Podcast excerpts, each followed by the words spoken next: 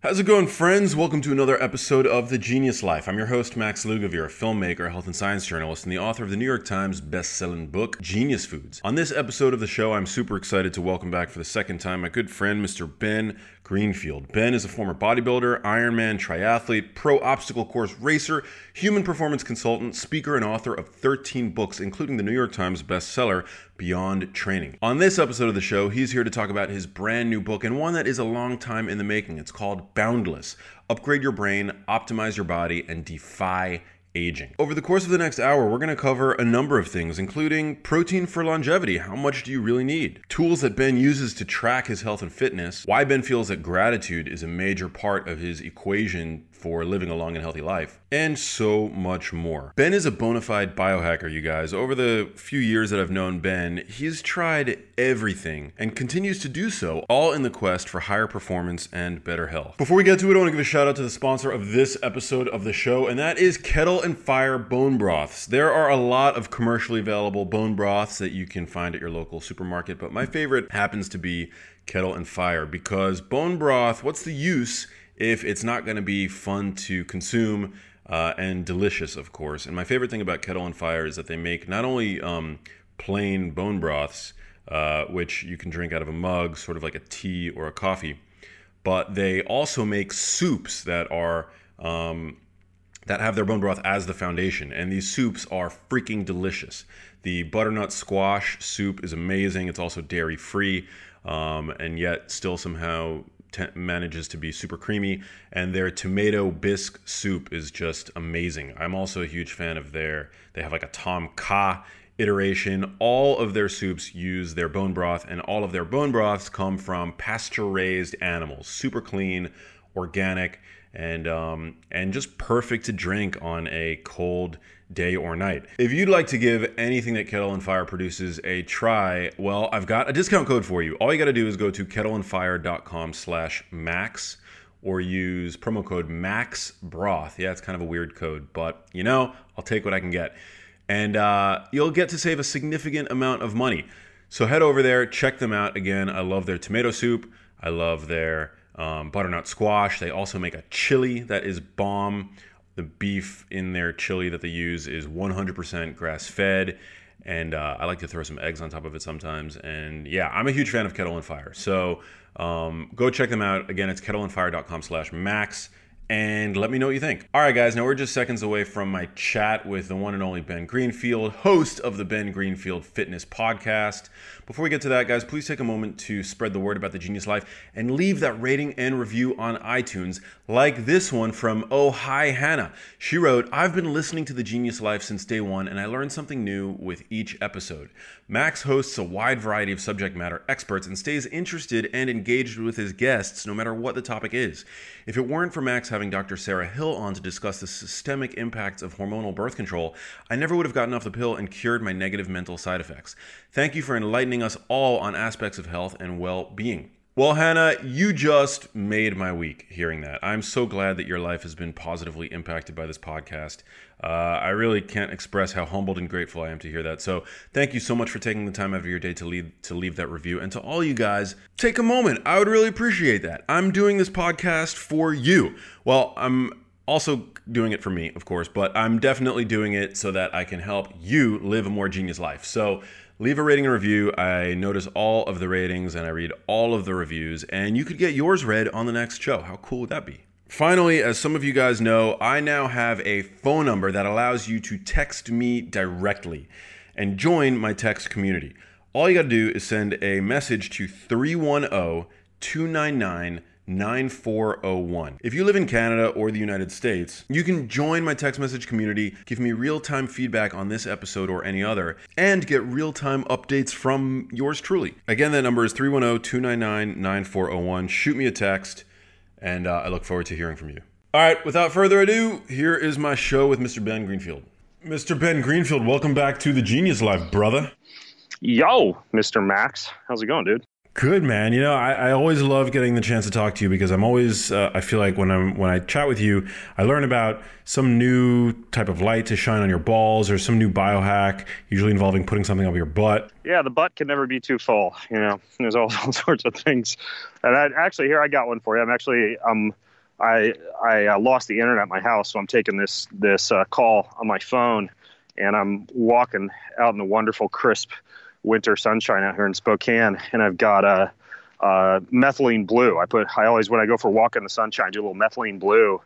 Um, the other one that works really well is anything with chlorophyll, like chlorella, and it actually uh, if you if you do it, it'll upregulate the cytochrome C oxidase in your mitochondria, so you get a little bit better mitochondrial activity. But then um, uh, if you combine it with infrared light or photons from sunlight, it actually accelerates the activity of the C oxidase even more. So it works with, with any like dark greens or dark blues, like methylene blue or uh, or chlorophyll from like chlorella. Both of those work really well. I think it's uh, Sire G did a did a big big uh, research article on that um, on his Green Med Info website a few years ago. And ever since then, when I go out in the sunlight, if I have a chance, especially if it's like a cognitively demanding day, I'll do a little bit of methylene blue or a little bit of uh, chlorophyll. That's amazing. Somebody, I was at uh, the Biohacker Summit recently in Helsinki, which I know you're friends with those guys as well. And somebody gave me like a little methylene blue thing, and I didn't know what it was. What it was? What is that yeah. stuff? Yeah, well, it, it's it's technically just as as the name implies, like like a blue molecule. I think it's actually synthetic. It's synthesized and often sold as a fish tank cleaner. But if you buy pharmaceutical grade methylene blue, it's actually a wonderful uh, nootropic. Huh. And apparently it has some type of, and I, I'm probably going above my pay grade now, but but there's a doctor who I spoke to a few months ago who used it with his patients. He does like uh, U V blood light therapy, you know, like a uh, almost uh, very similar like ozone therapy for the blood, but yeah. uses light, and we'll often pair that with methylene blue because apparently it has some kind of like an antibacterial effect as well. So super interesting. Interesting little molecule. You just want to make sure you don't get the fish tank stuff. You want like pharmaceutical grade, or I'm guessing who you ran into at that Biohacker Summit was uh, either Scott Shear or Doctor Ted Achacoso, because they've popularized these little uh, sublingual, they call them trochees, like these little square things that you can dissolve yeah, that's what it under was. Your tongue. Yeah. Yeah. And they, they actually have a nice little blend. They blend, um, like a microdose of nicotine mm-hmm. and a microdose of C B D. And then they put, I think, a little bit of caffeine and some methylene blue. And dude, if you, if you put that under your tongue and go for a walk in the sunshine, you feel like somebody's just like pouring a cup of coffee over your brain. That's amazing. Yeah. I didn't, I didn't try it cause it came in like a little baggie. It looked like a, like an illicit yeah. drug, you know, like the bag that. Yeah. It's, it's kind of ghetto. I, I think they got to work on their marketing or yeah. their packaging at least. Dude, well, I'm, I'm really excited for your new book, man. I feel like this was a long time in the making because your last your, your last book came out some time ago, and uh, yeah. that, that was Beyond Training, which was like, I don't know, like a five hundred page tome to, you know, building your body and, and getting fit without destroying it, which I know has become, uh, you know, something that you're really passionate about, like a, you know, uh, an idea that you're passionate about communicating. But Boundless is more about longevity and, um, you know, the brain and the body and that and that sort of connection. So I'd love to learn about about yeah, kind of the things you're talking about in that book. Yeah, I mean, you're, you're right. Like Beyond Training, I wrote, you know, when I was just steeped in. Well, I, I first started to write that when I was competing in Ironman triathlon, which I did for like ten years. You know, relatively masochistic endurance sport, and despite kind of looking good in spandex and being able to really have a big aerobic motor on the bike, I um I started getting like blood and biomarker testing, and really found that despite being fit, you know, I was hypercortisolic and had really high C R P and homocysteine and uh, high L P P L A two, like a marker of vascular inflammation. I had quite a bit of thyroid dysregulation. I was kind of like borderline hypogonadal as far as my my free testosterone levels, and I was like, well, crap, you know, this is. There, there's stuff going on here that's showing me that, that being fit, and at that point in my life, you know, I was just like a total like gym rat, personal trainer, triathlete, former you know, bodybuilder. I thought that, you know, fitness was kind of synonymous with health. And so I took a deep dive, and then I, you know, with all the research I did for a couple of years, wrote Beyond Training, which kind of, as the name implies, goes into all the stuff that goes beyond just fitness, you know, like taking care of your gut and, and, you know, the brain, inflammation, self-quantification, sleep, you know, all those things that kind of, kind of get left behind by a lot of, a lot of hard charging athletes. And then, um, with Boundless, you know, not only has, has a lot of research kind of come up in the, in the six years or I think seven years now since I've written Beyond Training, but you know, I, the anti-aging and longevity has really, really been something that's that's been a key interest of mine for the past three years. Everything from, you know, modern science techniques like, you know, the use of peptides or, you know, other things, you know, like the methylene blue we were talking about, or, um, you know, even things that we've learned from the blue zones. And so I've I've been learning a lot about that and really wanted to write a book about it. But, you know, I've also been really focusing on things like the spiritual disciplines, like meditation and yoga and gratitude and, and relationships, and wanted to weave that into a book because I feel like that was really neglected in Beyond Training. And then just wanted to revisit, you know, the whole realm of, of biohacking, which has grown by leaps and bounds. So, uh, yeah, Boundless was long, but be, or, or Beyond Training was long, but Boundless was like over a thousand pages when I turned it into the editor, and we, we cut it down to about six hundred fifty pages, but it's kind of split into like mind optimization, body optimization, and spirit optimization. And uh, so it's called Boundless: Upgrade Your Brain, Optimize Your Body, and Defy Aging. Um, and so, uh, so yeah, I consider it to be almost like just a just a cookbook, just like a human blueprint, not just for the body and the brain, but for overall longevity, purpose, happiness, relationships. So, uh, so yeah, it, it's it's been quite an undertaking, and you know, started it three years ago, and finally comes out in January. Dude, I'm so excited. How, one thing I've always wondered about you, how do you how do you find, how do you determine whether or not a, a product or a supplement that you're taking is worth, uh, you know, continuing to use for the long haul? Because I feel like at any given time you're trying just a number of different things. How do you get a sense of what's working, what's not? Well, self-qualification is, is the biggest, either, you know, in in terms of uh, of blood, which is the most common metric. I use uh, I use Wellness F X. I do a, a quarterly, really comprehensive panel with them. It's like nine tubes of blood, and you got to go drink a bunch of coconut water afterwards. Um, and uh, then I also do, on a yearly basis, like a really good gastrointestinal panel. I like uh, Genova Diagnostics has a really good three-day gut panel. It's a three-day stool panel, which is important versus like the one-off stool donor, because everything from parasites to yeast to fungus to bacteria kind of fluctuate on a daily basis. And so by doing doing three measurements, three days in a row, you get a really good look at bacterial balance, yeast, fungus, parasites, all that stuff. And then um, I also do a yearly, uh, and, and sometimes more than that if I'm if I'm taking things that, that might affect hormones, but a yearly Dutch panel, uh, which is a dried urine test that will test for uh, not just things like testosterone and estrogen and cortisol and melatonin and D H E A, but they'll also test your neurotransmitters now, uh, like uh, urinary metabolites that are indicative of levels of things like dopamine and serotonin. And then uh, they also will test upstream and downstream metabolites of, let's say, something like cortisol. So if you have really, really, let's say, low cortisol, you know, an old school thought was, oh, you have adrenal fatigue or Cushing syndrome or something that would that would be indicative that your adrenal glands aren't working properly. But if you look at cortisol metabolites, you might see that the metabolites are really high and your cortisol clearance is just really high. So your adrenal glands are working just fine. You just have really rampant turnover of cortisol, which a lot of times you'll see in like athletes or sometimes people with hyperthyroidism, things like that. So I, I like it way more than kind of like the old school blood panel for hormones or um, or adrenal stress index, which is kind of a commonly used salivary index for hormones. So I like that one. And then um, there's a really, really good evaluation. I also will, uh, you know, a lot of folks who want to take a deeper dive in like micronutrient status, fatty acid profile, like omega three, omega six balance, um, uh, mineral balance, metals, things like that.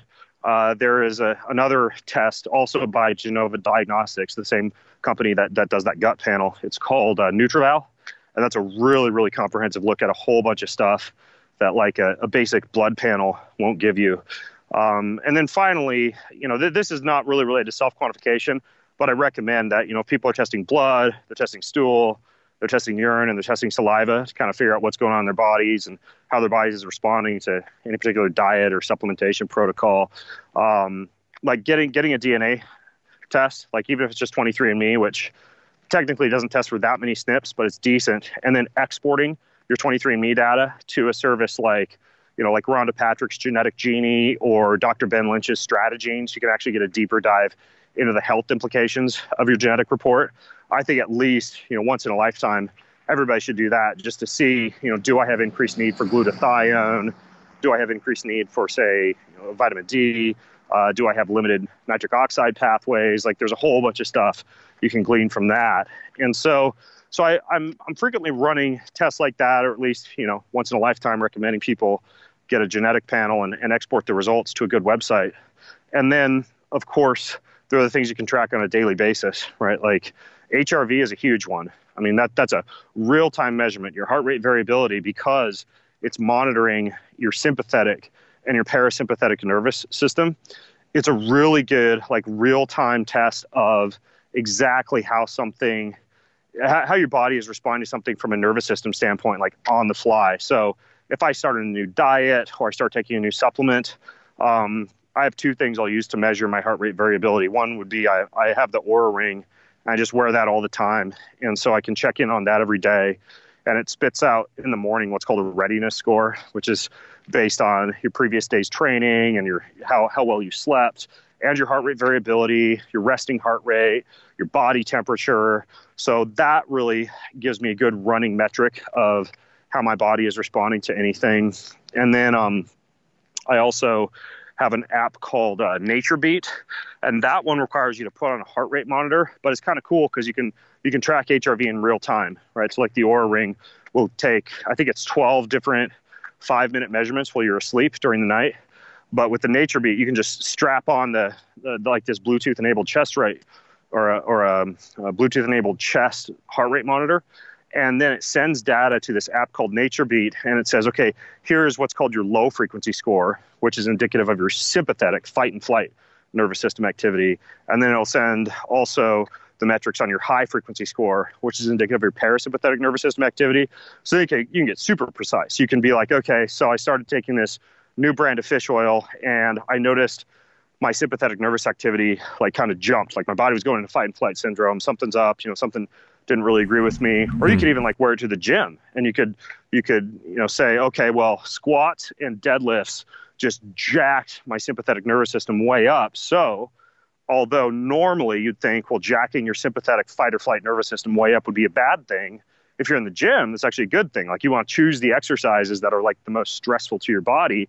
And as long as you've rested and recovered afterwards, those are the ones that are going to give you the most bang for your buck. So it's kind of cool. You can track in the gym what your nervous system is doing, and then say, okay, so this workout's going to be really good for me if I if I really need to, you know, to crush myself or, or do a big dose of fitness and then recover afterwards. So um, those are those are some of the biggies. And then there are there are also like one-off measurements you can do. Like, let's say somebody sends you some electrolyte supplement and claims that it's like the bee's knees for replenishing electrolytes, like some, you know, trace liquid mineral supplement or a or a chelated minerals capsule or something like that. Well, you could get like a like a urine test strip, right? And you could test your urine osmolality and specific gravity and actually see if it truly affected your hydration status when you started taking that mineral. So, so yeah, I always have little little things around the house that I can test or track with. Um, you know, I listen to my body, and I uh, I stay away from the whole uh, the whole muscle testing thing for the most part. You know, where you have somebody,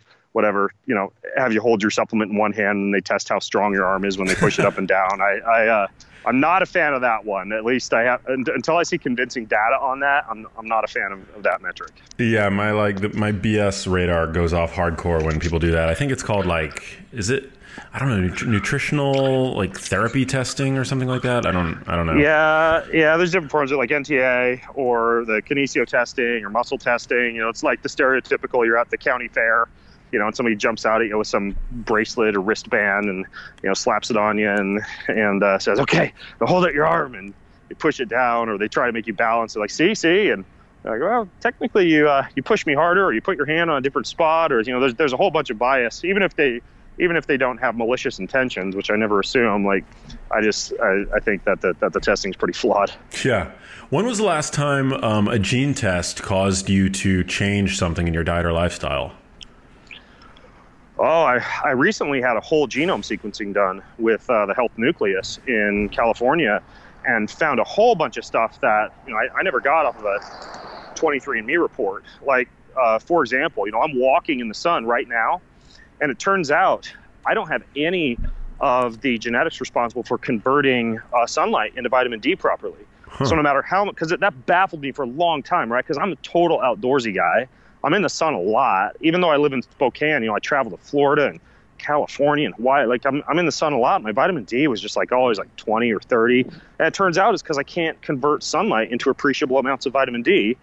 And, you know, perhaps that was some type of protective mechanism, you know, developed somewhere back in my ancestry to, I don't know, keep me from getting skin cancer or something. But, you know, now it doesn't serve me that well. And so I supplement with, you know, if I get vitamin D, vitamin K blend, and I, I eat a lot of, you know, organ meats and fat soluble vitamins and, and egg yolks and, you know, things that, that could potentially help with that. And, you know, uh, another one would be like glutathione, right? So, you know, so some of these genetic tests, they only test for a few snips of your glutathione status, and they'll say, oh, you, you're a poor, uh, they, they'll call it like a poor producer of superoxide dismutase, or you, um, you have low levels of glutathione uh, production.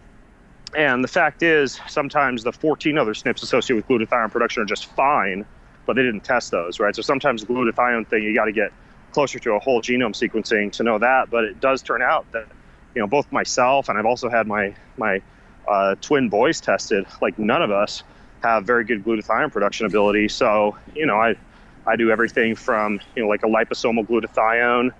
Um, I've, when I travel, I'll sometimes even do like intramuscular, like glutathione injections. And, um, you know, speaking of sticking stuff up your butt, you know, uh, a coffee enema is actually a good way to Uh, kickstart your endogenous glutathione production. And there's even a, I found a doc down in Florida, a Doctor Uh, John Lawrence. He actually makes like high dose glutathione suppositories, which is really nice, because the issue with glutathione is it just gets, like, the oral bioavailability is pretty low unless you do it like an injection or an I V, or you uh, you dissolve it under your tongue. But um, rectal delivery, you know, of anything really, melatonin or glutathione or anything like that, um, a lot of folks who don't get anything from an oral supplementation can actually do pretty well with like suppository or or something like that. So those are a couple examples, like vitamin D and, and glutathione. And another one is um, brain-derived neurotrophic factor. You know, I know you're big in the cognition and, and brain department. And by the way, your your book, Genius Foods, is still one that I, I consider to be one, one of the best books out there written, you know, for, for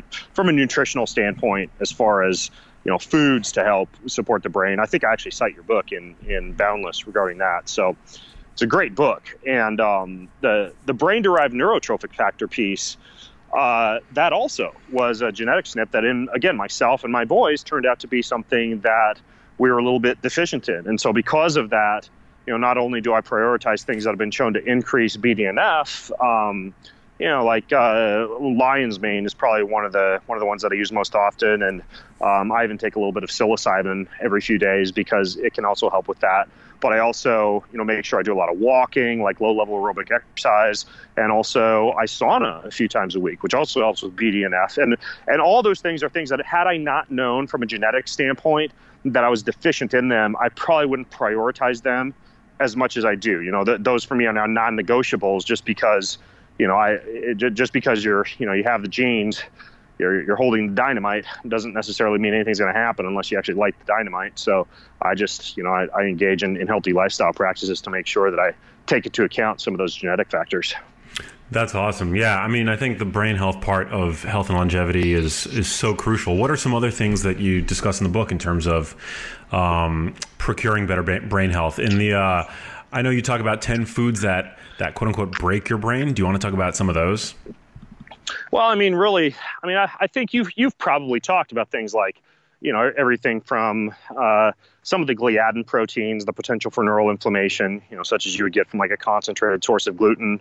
Arguably, I, I think that a bigger part of it is the gut inflammation that allows for the proteins to be crossing the gut-blood barrier anyways. And I, I think the bigger issue with that is glyphosate more than it is gluten. I think I think most folks can do okay with, with wheat unless they have full-blown celiac disease. I think it's other factors like stress and glyphosate, other herbicides and pesticides, et cetera, that are a bigger issue when it comes to gluten. You know, and, and you've you've probably talked a lot about, you know, mold, mycotoxins, uh, you know, even, even again, you know, organic versus non-organic and some of the potential implications for, for brain inflammation or disruption of the blood, blood-brain barrier.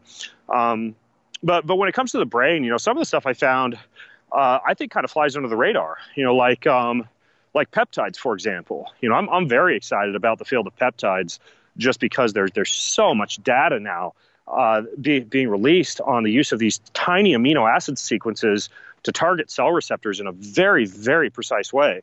So, um, you know, for for example, when it comes to the brain, uh, there's there's one peptide that's often used in athletes to fix tendons and and muscle issues and lower inflammation, even in the gut, called B P C one fifty-seven. Uh, and most of these peptides are are injectable, very similar to insulin, right? You have an insulin syringe, you get a little bit of this stuff, you uh, you inject it like right around the the fat around the abdomen, and um, and it, it does a very, very good job at neural inflammation. Um, a, another one uh, that can really help out with both neural inflammation and the blood-brain barrier and B D N F. There, there's actually two of them. One is called cerebrolysine. It's also known as C MAX. Uh, a lot of folks now are using it for T B I and concussion as well. You can get it as an intranasal spray, and you just, you know, you just basically snort this stuff, and it's wonderful, wonderful for the brain, especially if you have inflammation. And then um, there's, uh, you know, some of these peptides are small enough. You look at what's called the Dalton size, and if it's about five hundred Daltons or smaller, they can actually be absorbed transdermally. And there's one called uh, called Dihexa, D I H E X A. And you can actually put it transdermally on the carotid artery, right? Like on the other side of the neck. And it does a wonderful job acting very similarly. You, you do like that and cerebrolysine at the same time. And, you know, a lot of people are using things like paracetam or, you know, other nootropic blends, whether it's, you know, it's Qualia or Alpha Brain or Siltap or any of these others. And that, that one two peptide combo is amazing as far as giving you, you know, even, even on a sleep-deprived day, you know, that that's one of the things I'll use instead of, you know, like the like the popular, you know, uh, drug uh, modafinil, you know, the narcolepsy drug that's, that's that's kind of used off-label for cognitive enhancement or for, for combating jet lag. That dihexa cerebrolysine combo, I think, works a lot better. And so, um, yeah, the problem with peptides is is a lot of them are are notoriously tainted. They're they're unclean. They don't have in them what they say they have in them. But, you know, I I, I encourage people, if they want to look into peptides, um, not only do I have a few podcasts on it on my website, but uh, and I talk about them in the book, but if you go to the International Peptide Society website, which I think is, is uh, peptides society dot org, hmm. um, you can hook up with a good medical practitioner who can work with you on a on a peptide protocol. So that was one thing that, that I found right in the book that I that I really liked. And, you know, another one that there's a there's a growing body of research on for, Um, you know, we were talking about cytochrome C oxidase and the use of methylene blue and combining sunlight or infrared light and methylene blue or chlorophyll for activating mitochondria. Well, you can actually target neural tissue uh, intranasally or over the head with some of these uh, new uh, photobiomodulation devices. Hmm. Like there's one company called Vilite that's doing a lot of really interesting research, uh, even on Alzheimer's and dementia, another area I know I know is uh, relevant to you. And um, these are like head-worn devices. Uh, one one produces an alpha signal, one produces a gamma signal, and they've got some really good research now coming out on that, not just for cognitive enhancement, but also for, for combating dementia and Alzheimer's. And it's literally like a head-worn device that's kind of like a like using, a, I believe it uses both red and near-infrared, and you, you put it over your head, you wear it for about twenty minutes, it has a little uh, nasal probe that goes uh, into your nose and kind of targets neural tissue through the nasal passages.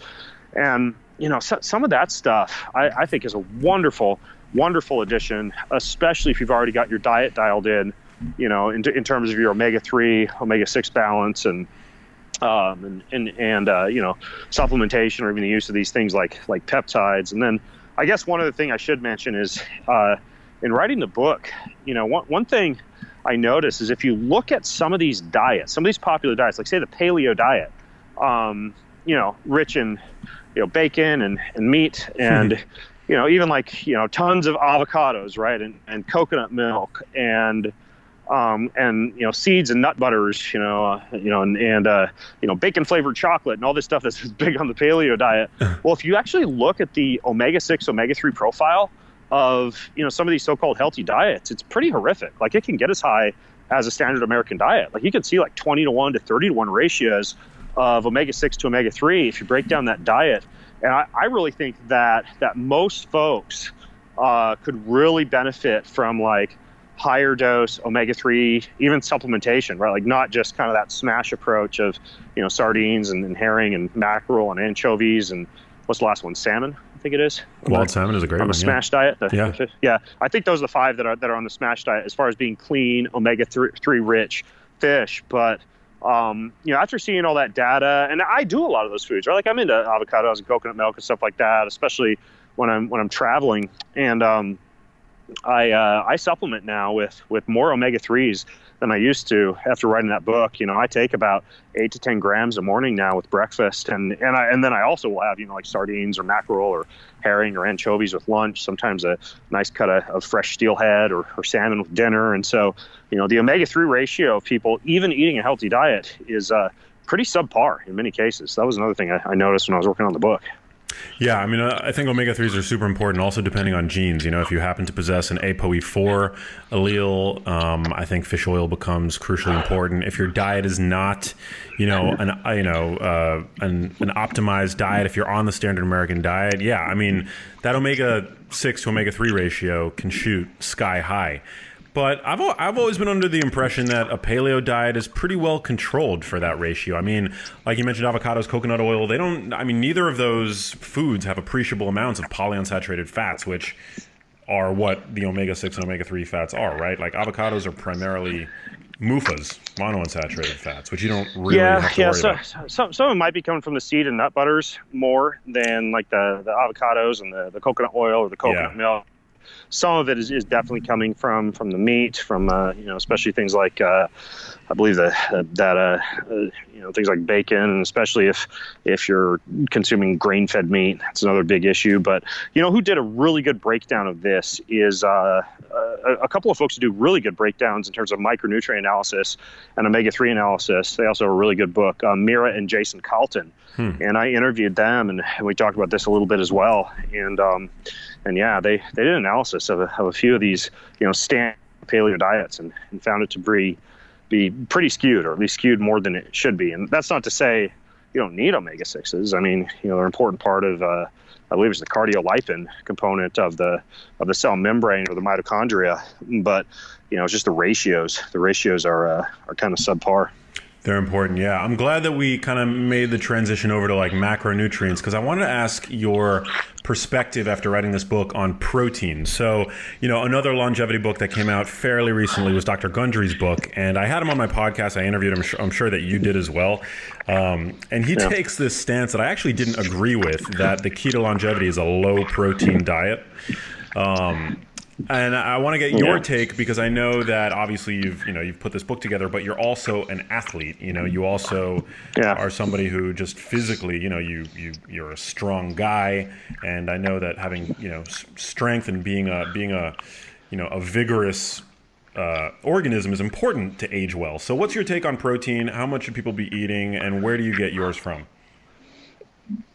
Yeah, I mean, you know, and a big reason for, for Gundry's thoughts are all based on, you know, the mammalian target of, of rapamycin, and the idea that that switch, you know, when when activated, which can be done with excess protein intake or even moderate protein intake, can quell cellular autophagy, which is basically probably the most important longevity-enhancing tactic that exists, cellular autophagy, whether it's, you know, achieved via fasting or via hormesis, such as through exercise or heat or cold, or, you know, many of the things we see many of the, you know, the blue zones consuming, you know, herbs and spices and bitters.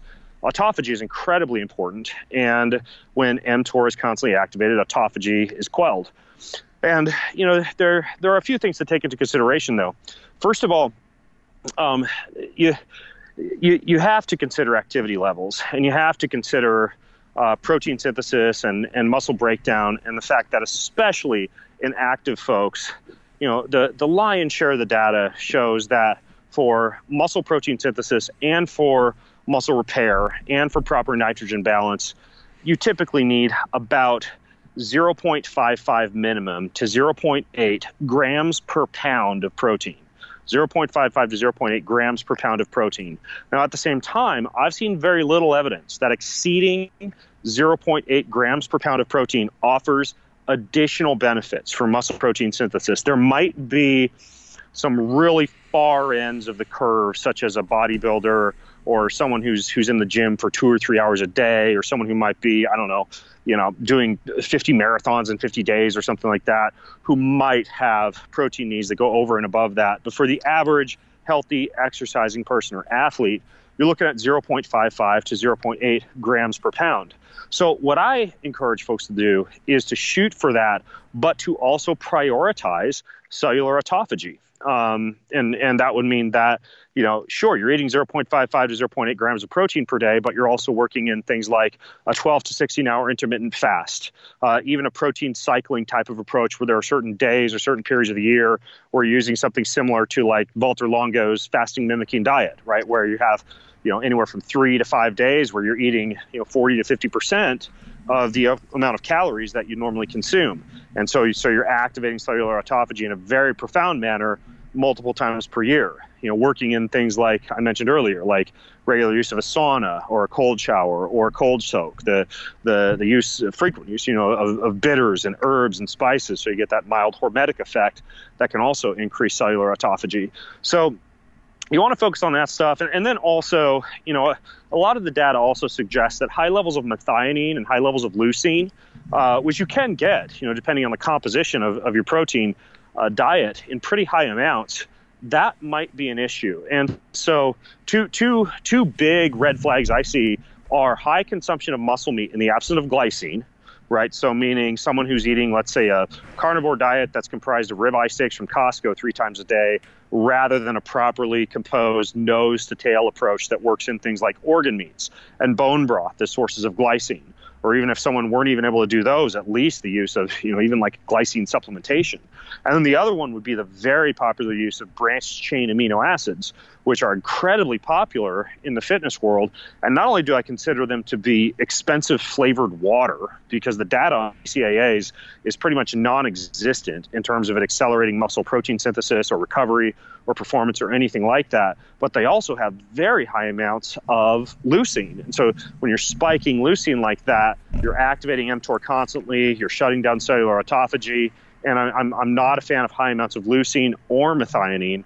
And so, so in summary, I would say zero point five five to zero point eight grams of protein per pound of body weight, being cognizant of continuously engaging in activities that might cause upregulated cellular autophagy, and then also making sure that your diet is not really high in methionine and leucine.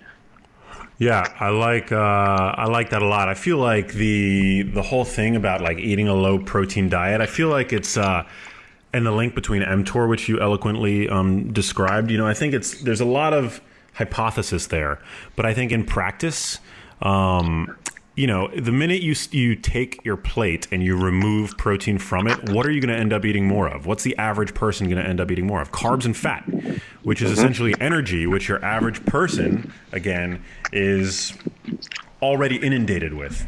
So yes, yeah. Also, also less satiating than protein, yeah. Right? And and you know, two of the most satiating you know components of of our diet would be protein and fiber. And you know, I'm even.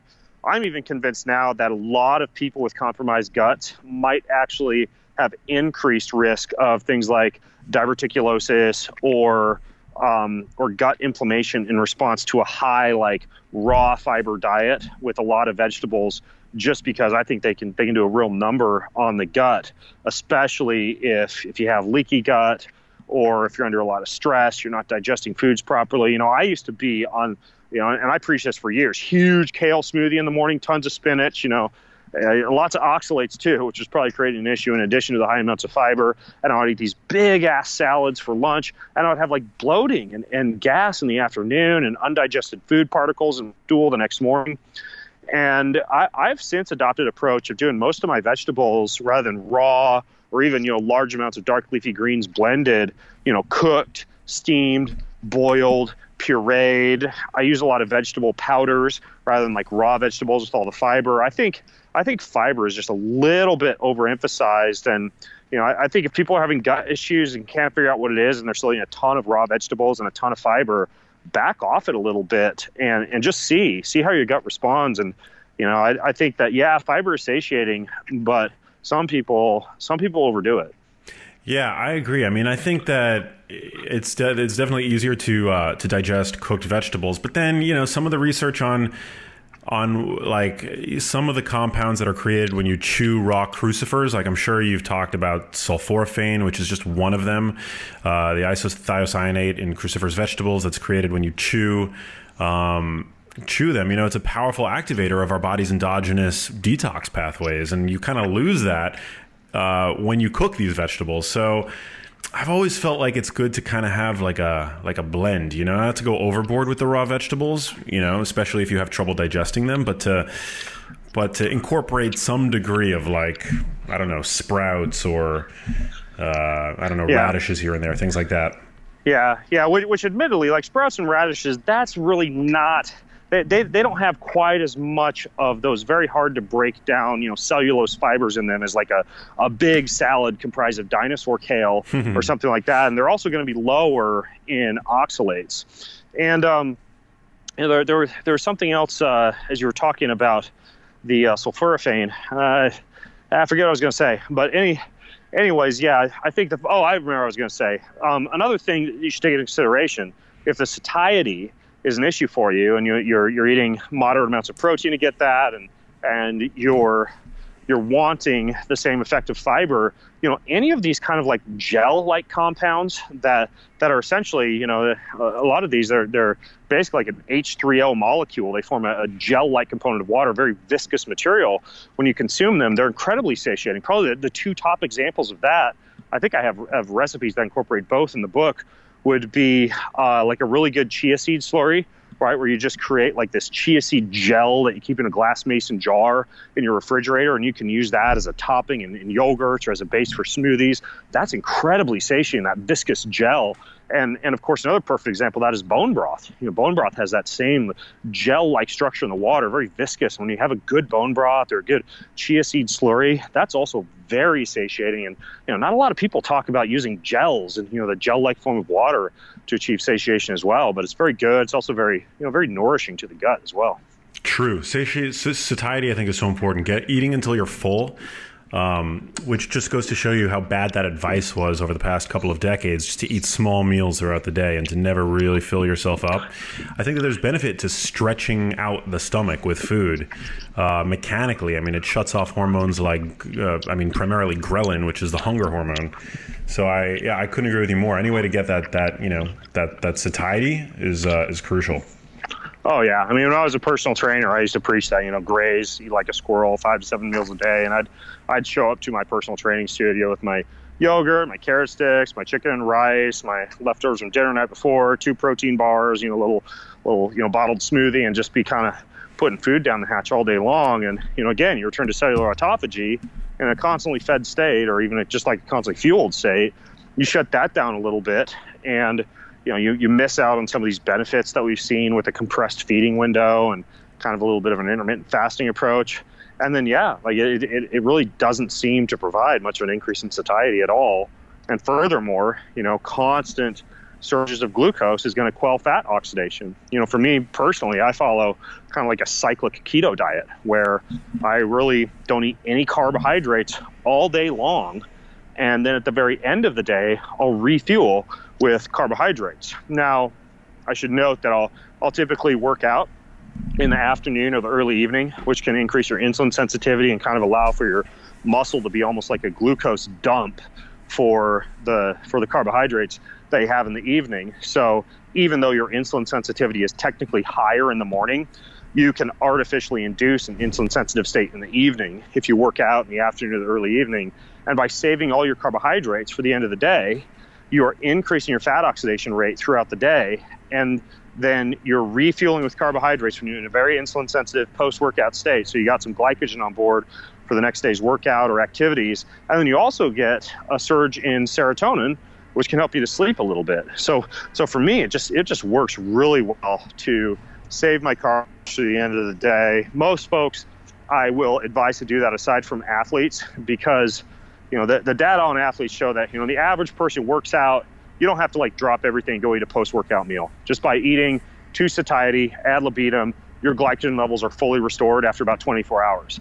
However, they're not restored until at least eight hours. So what that means is if you're an athlete or even like, I don't know, competing in CrossFit and doing a two a day or something like that, you actually do benefit if you're doing a morning workout and an afternoon or evening workout and having some carbs with breakfast, because your glycogen levels are not full by the time you get to that afternoon or evening workout. So athletes, I think, shouldn't use that that type of cyclic keto approach and should instead, if they're doing a two-a-day, actually have carbohydrates after their first workout of the day and also after their second workout of the day.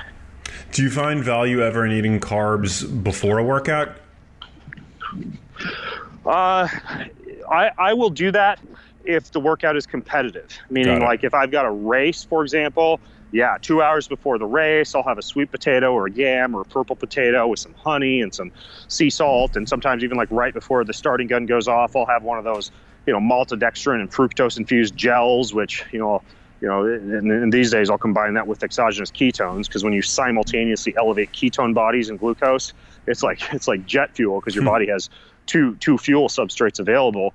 Um, the, uh, The thing is, though, that there's some really cool data showing that if you train low and race high, meaning if you, and, and when I say race, I mean, maybe it's just like a key workout for you, your hardest workout of the week. Well, if you train low for your other workouts, meaning on a state of low carbohydrate availability, and then you use carbohydrates, you know, I, I think of it as, as like sugar is a sometimes drug in the in the athlete or the fitness sector, meaning if you use it sparingly and then pull it out when you need like a weapon for the big event, it works really well. So what you do is you train low and you compete or you race or you do your key workouts high, meaning like most of the workouts, no carbs beforehand. And then for the ones where you really got to go to the pain cave or the ones where you're actually competing or racing, then you do the carbohydrates, and the body's carbohydrate utilization and glycogen storage increases from that type of approach. And there, there's some really cool research now being done on that whole train low, race high type of approach. Yeah, I love the idea of using carbs as a performance enhancing tool. Um, you know, because I feel like so frequently we, I mean, your average your average American is consuming three hundred grams of carbohydrates every single day at a time when, you know, leisure time physical activity is at an all-time low. So uh, this this idea of using carbohydrates deliberately and um, and with the intent of of supporting your your athletic performance, I think is uh yeah, that's a that's a crucial idea. Is there anything over the course of writing this, you know, your your new six hundred page tome that uh, that surprised you? Mm, that's a really good question.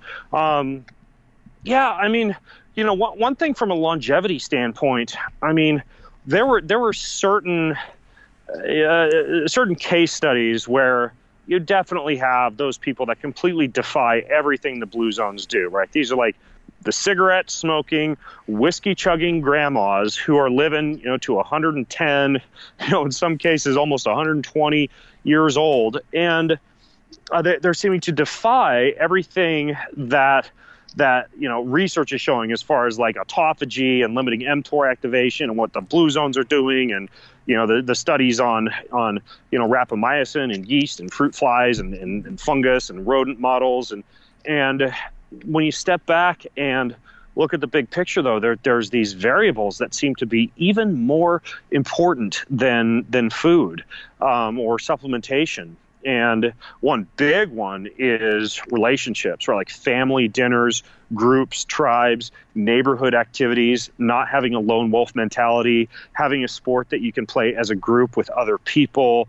You know, basically, you know, if you if you walk into our house at a, starting at about seven thirty in the evening, like all the work goes aside. Our family, you know, perfect scenario last night, right? Like, so our family, you know, gathers together for dinner. The kids are done with jiu-jitsu and tennis and, you know, they're homeschooling and everything else. And, you know, mom's got this wonderful roast chicken and, and, and roasted carrots that she've made. And we pour a glass of wine, we gather around the table, and we have this huge, Uh, this this huge shelf of board games and card games. And so last night we picked table topics, which is a great one. You know, you it's a, it's a it's these cards you keep in the middle of the table, and you pull a card and you read. You know, like one example of, of last night is, you know, very very very interesting questions. Like one last night that we pulled was, would you discipline your kids the same way that you were disciplined growing up? Right? Like just just kind of a weird question like that. And some are a little bit more playful, like what superhero would you like to have at the dinner table with us tonight and why?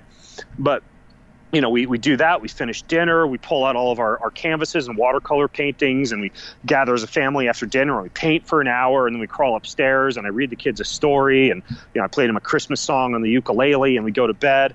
And, I mean, that type of stuff, like, yeah, we probably could have sat around the dinner table smoking cigarettes and eating, you know, K F O beef, and and and that that relationship, that happiness, and that gathering as a family would have trumped a lot of the unhealthy components of diet. Another another similar one is belief in a higher power. We see this over and over again, the the hope and the direction in life and the purpose that seems to be derived from from kind of living living your life with that that settling in your spirit, that you know there there's there's uh someone that you can pray to and that you can rely upon on a daily basis, kind of like this constant spiritual companion by your side during the day.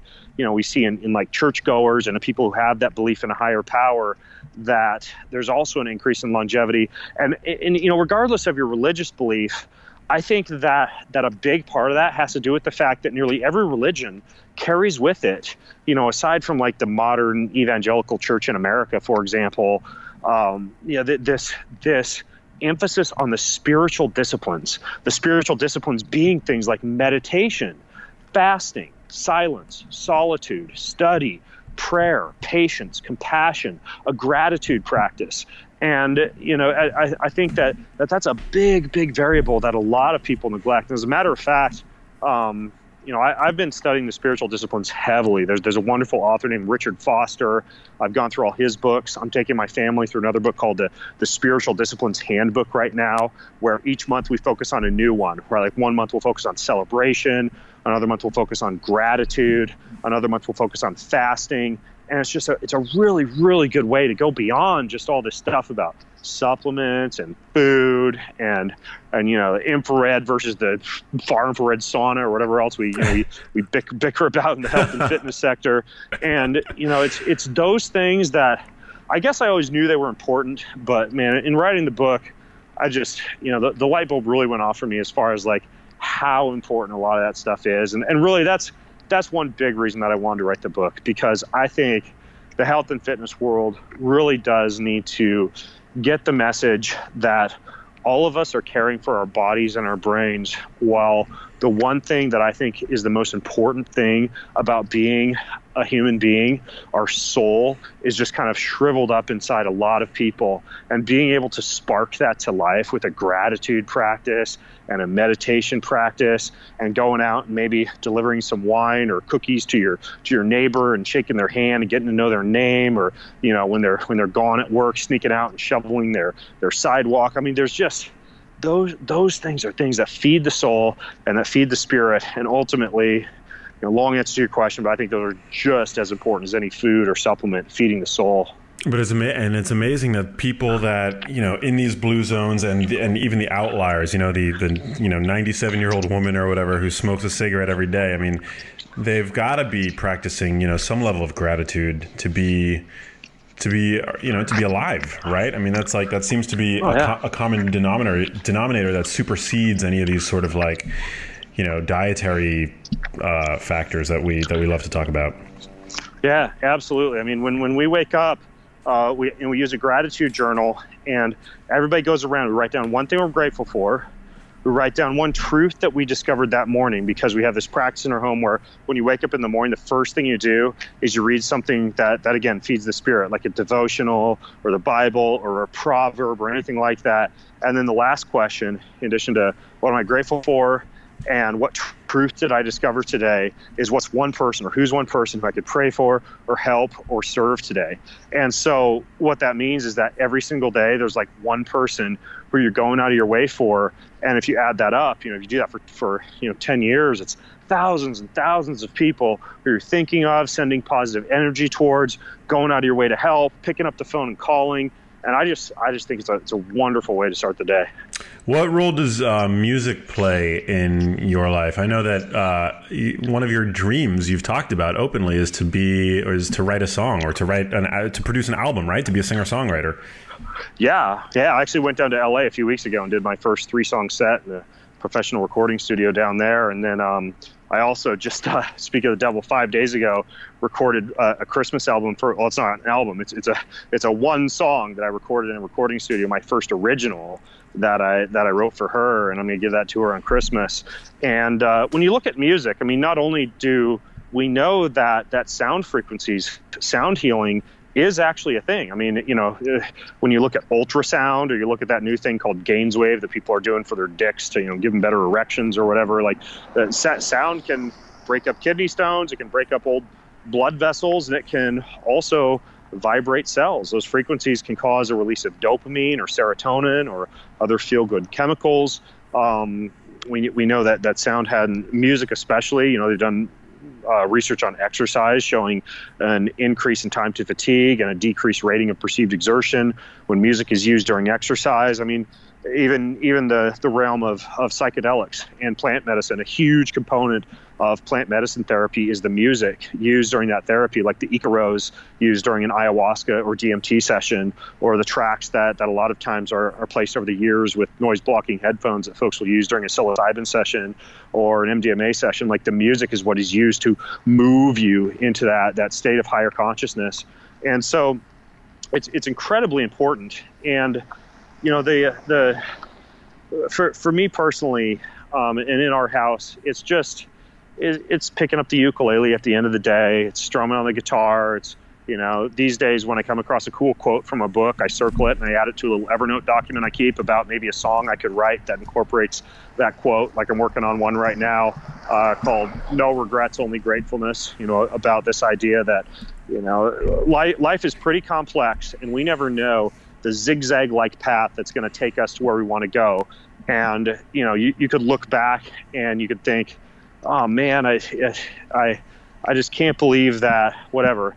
I spent, let's take me personally, right? I spent fifteen years in the fitness sector, you know, in, in kind of like the, the shiny Zumba glitter spandex, you know, dumbbell curls, Jamba Juice, you know, go to the health club and work on your body and your six pack abs and all vanity. And, you know, man, how did I waste, you know, fifteen years, you know, teaching people how to basically pursue this this emptiness and escape from, you know, what what they really needed, you know, more human connectivity or more interdependence, not not the independence that comes from making yourself resilient or or looking better on a magazine cover. But you know what? All that time was spent creating this scenario where I'm now able to turn to that world and say, yo, here's some stuff that's that's that's as important, if not more important, and you know, no regrets about spending that time, because now I can be grateful that that I have an even greater message to share with that crowd. You know, that I have no regrets, only gratefulness. Now I'm working on a song about no regrets, only gratefulness. That's that's another way that I'll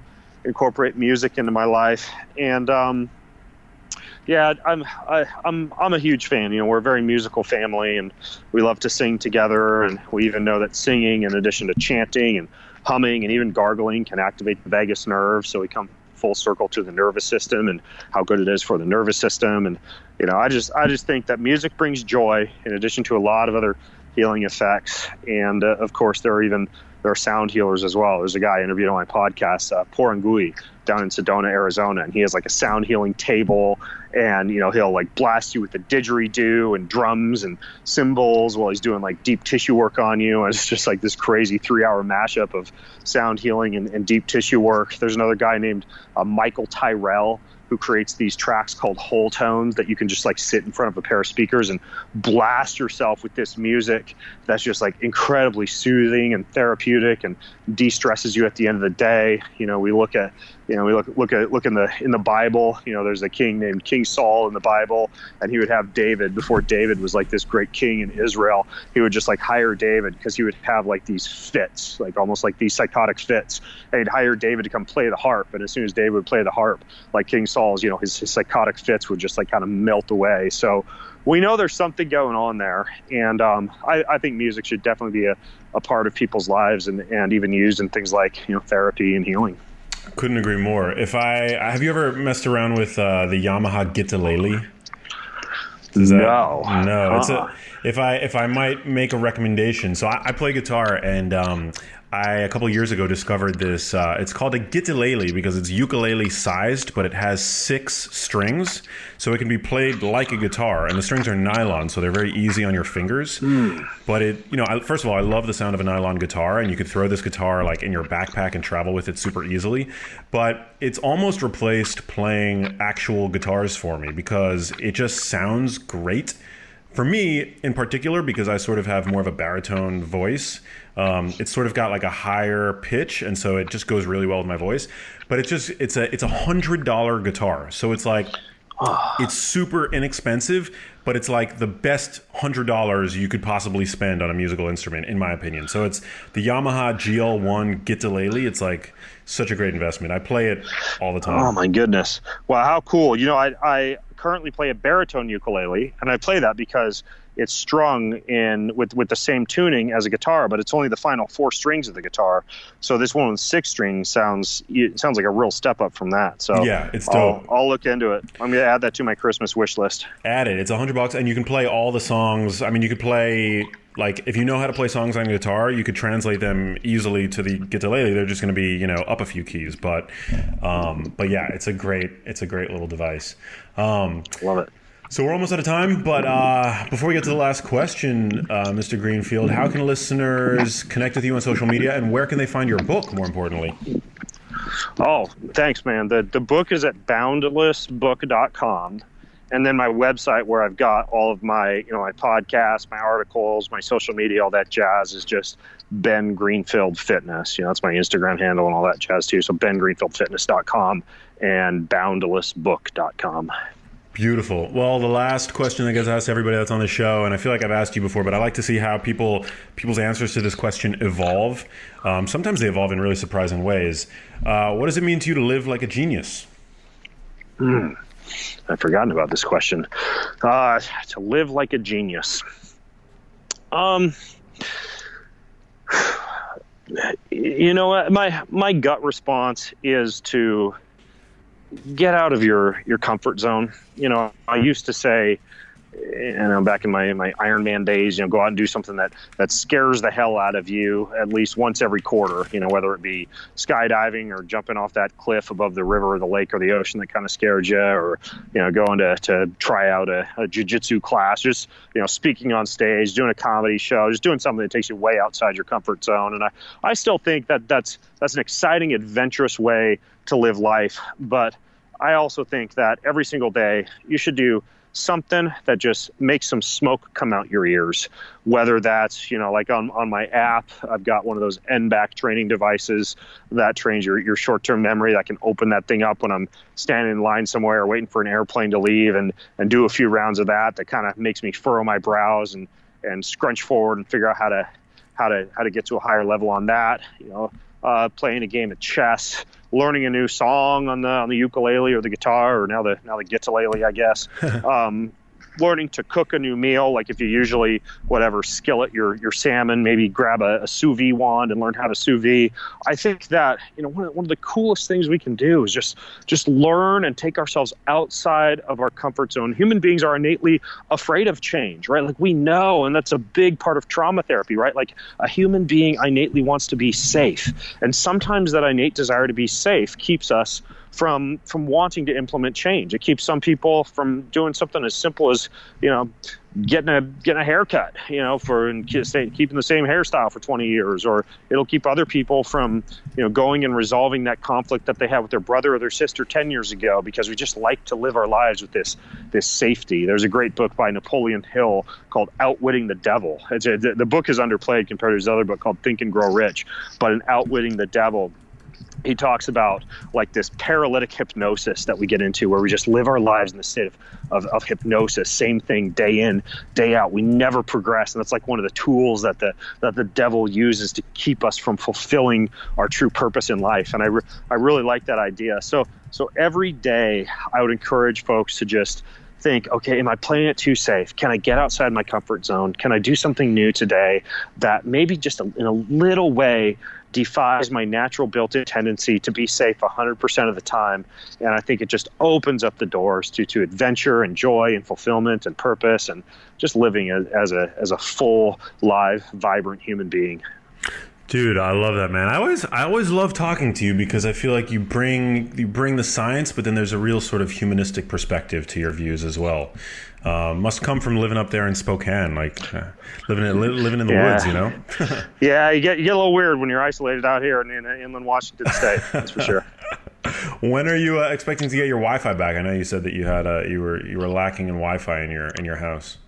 Well, I don't have Wi-Fi in my house. I uh, I'm not a fan of the the dirty electricity thing. Everything's hardwired with Cat seven shielded Ethernet cable, huh. but uh, there's a parabolic microwave antenna And uh, apparently at some point in the past few weeks, a tree fell down somewhere or some new building got constructed or something that blocks that antenna. So I think they're they're working on it. It should be up in the next week or so. Oh, man.